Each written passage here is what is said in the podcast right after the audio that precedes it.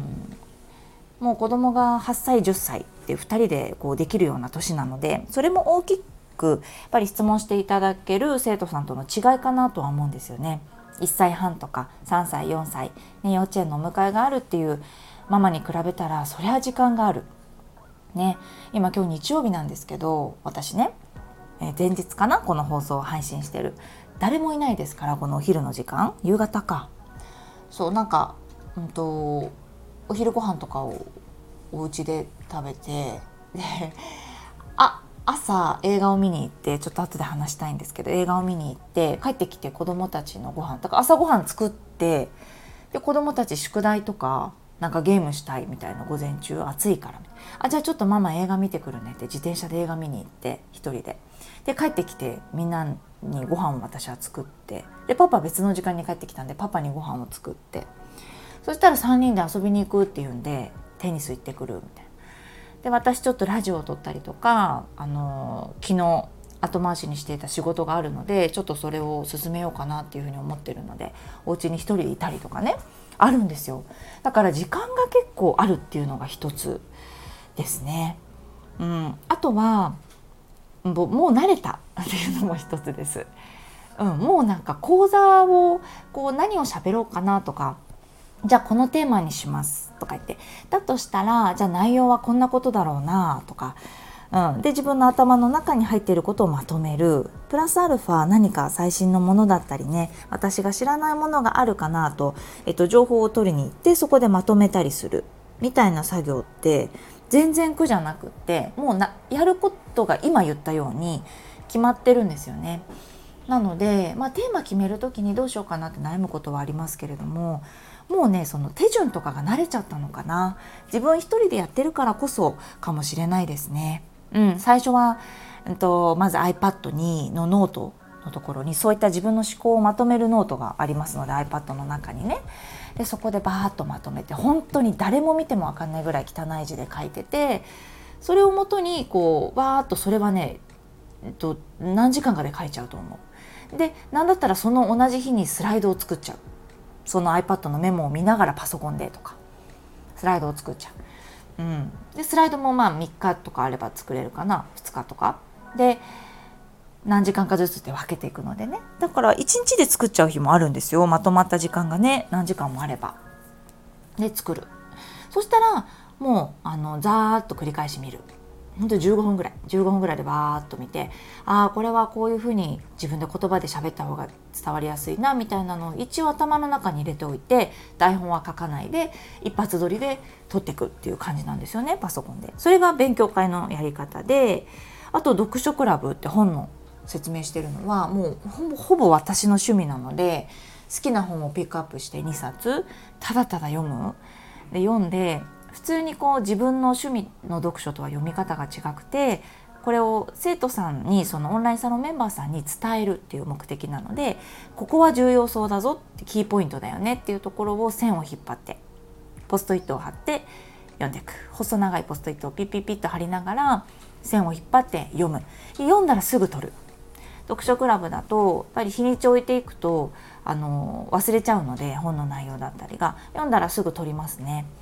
で自分が線引っ張ったところを中心に喋り出す。読書クラブに関しては作っている作業っていうのが1分もないっていうのかな。読みながら線を引いてそのまま喋ってるので、うんと、ないんですよね。であとインスタライブ週に1回なんて何も考えてないし その場で言われた質問に答えてるだけなら何も考えないでしょ。でグループコンサルもあの準備しないです。皆さんの質問を受けるぐらい。なのでそう聞くとオンラインサロンでやっていることとかってなんかあ別にそんなに大変じゃないかもなって 思ったりしませんか？でね私がこのように言うと皆さんの反応がいつも「はあ」いつもこんな感じなんですよ。全員同じなんですよ。なんかね納得してないのよその答えに。大変じゃないですかってどういうふうにやってるんですかって今みたいに言うんですよね。いやこうこうこうでこうやってますよって言うとはあみたいな。なんかそのカッコに入っている言葉がいやわかるけどみたいなできないよとかかもしれないな感じなんですよねみんな。なるほどなって自分と何が違うのかなとか、うんと、考えてくれてるそういうふうに言ってくださる方もいます。いや分かりました分かりましたけど圧倒的にそれを聞いたからといって自分はできないですって言っていて私が聞きたいのは何でできないのかっていうところを考えた方がいいと思うんですよね。でなんでできないのかその責め立てるなんでじゃなくって自分のために、うんと、自分はこういうスケジュールでこなしたい。ね、こういうふうにやってみたい。っていうところで多分質問してくださってるんだよね。だから理想はそこにある。でこのやり方でやってるよって言った時に「はあできない」えなんでできないんだろう？っていう頭にまずなった方が今の私が言ったのって私のやり方で大体こう、まあ、2日あったらできちゃうんですよねとかって言ったものをもしもしかしたら2週間かかるかもしれないよね聞いた人は。でも私はもう2年以上かなやってきて、うんと、2年じゃないか1年ぐらいオンラインサロンは1年半ぐらいかそうやってきてもうね全然ほら慣れてきたんですよね。ヨガの先生とかと、だと分かりやすいんだけれども最初はこうレッスンを誘導するなんてできんのかなって。60分分ポーズを覚えて言うなんてもう絶対無理って私も思っていたしでもやっていたら言えるでしょ？でアドリブで全部ポーズ言えたりするでしょ？生徒さんの体を見ながら。ね。こういうこともできるようになってくるのと同じなんですよね。慣れっていうのがすごく大きなものなのかなって思ってる。うん、なのでまあとりあえずやってみる。で自分のペースはどうなのか。あ考えるだけで3日かかるわ。だったらそのペースをちょっとずつ短くしていくっていうことに力を注いでいくとか、ね、時間がかかるかもしれない。最初は大変かもしれないけど場数をこなしてとにかく鞭打ってやっていくっていうのもいいかもしれないし。そう。なのでああできないかも。ってこうシャッターを閉めるのではなくてあこの人の中身ってどうなってるんだろう？これはじゃあ自分だったらどういうふうにやったらできるのかな？とか圧倒的な違いとか自分が今今分かる、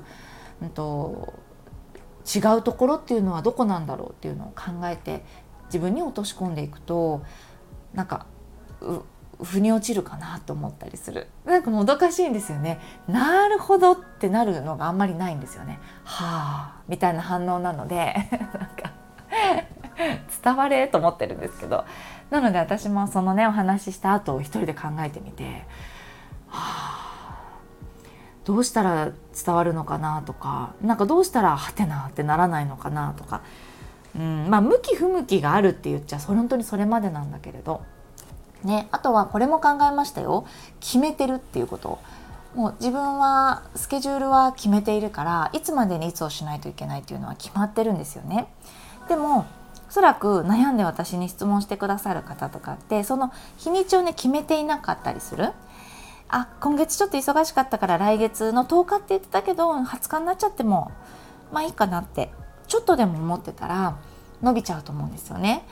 そう私は全部のお仕事がお尻が決まっていたりするのでそれに向かってやる以外選択肢ないんですよね。自分で決めてるんだけど選択肢がないの。だからえっと、私今週までに終わらせたい仕事っていうのは決めてるのでなので今みたいに、まあ、ちょっとお家にいてあやりたいんだよねってすっきりするためにって思ってたりする。そうなので、えっと、不安だったりとかできるかわからないとかまだ慣れてないとか理由をねあげたら100個ぐらい言えると思うんですよ。でもやるって決めた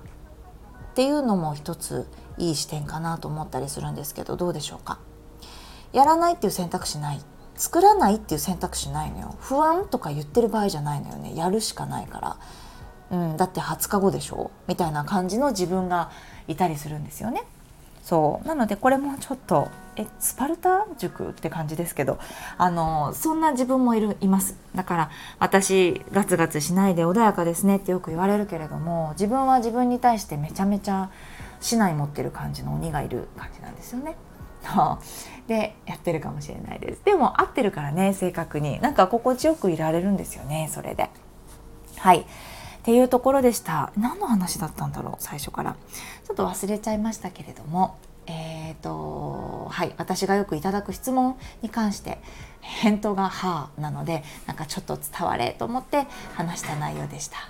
はい。ではちょっと、えっ、ー、と、映画の話もしたかったですが、長くなっちゃったので、また次にしたいと思います。木曜日、またお会いしましょう。今日ここまで聞いていただいてありがとうございます。今日一日も頑張りましょう。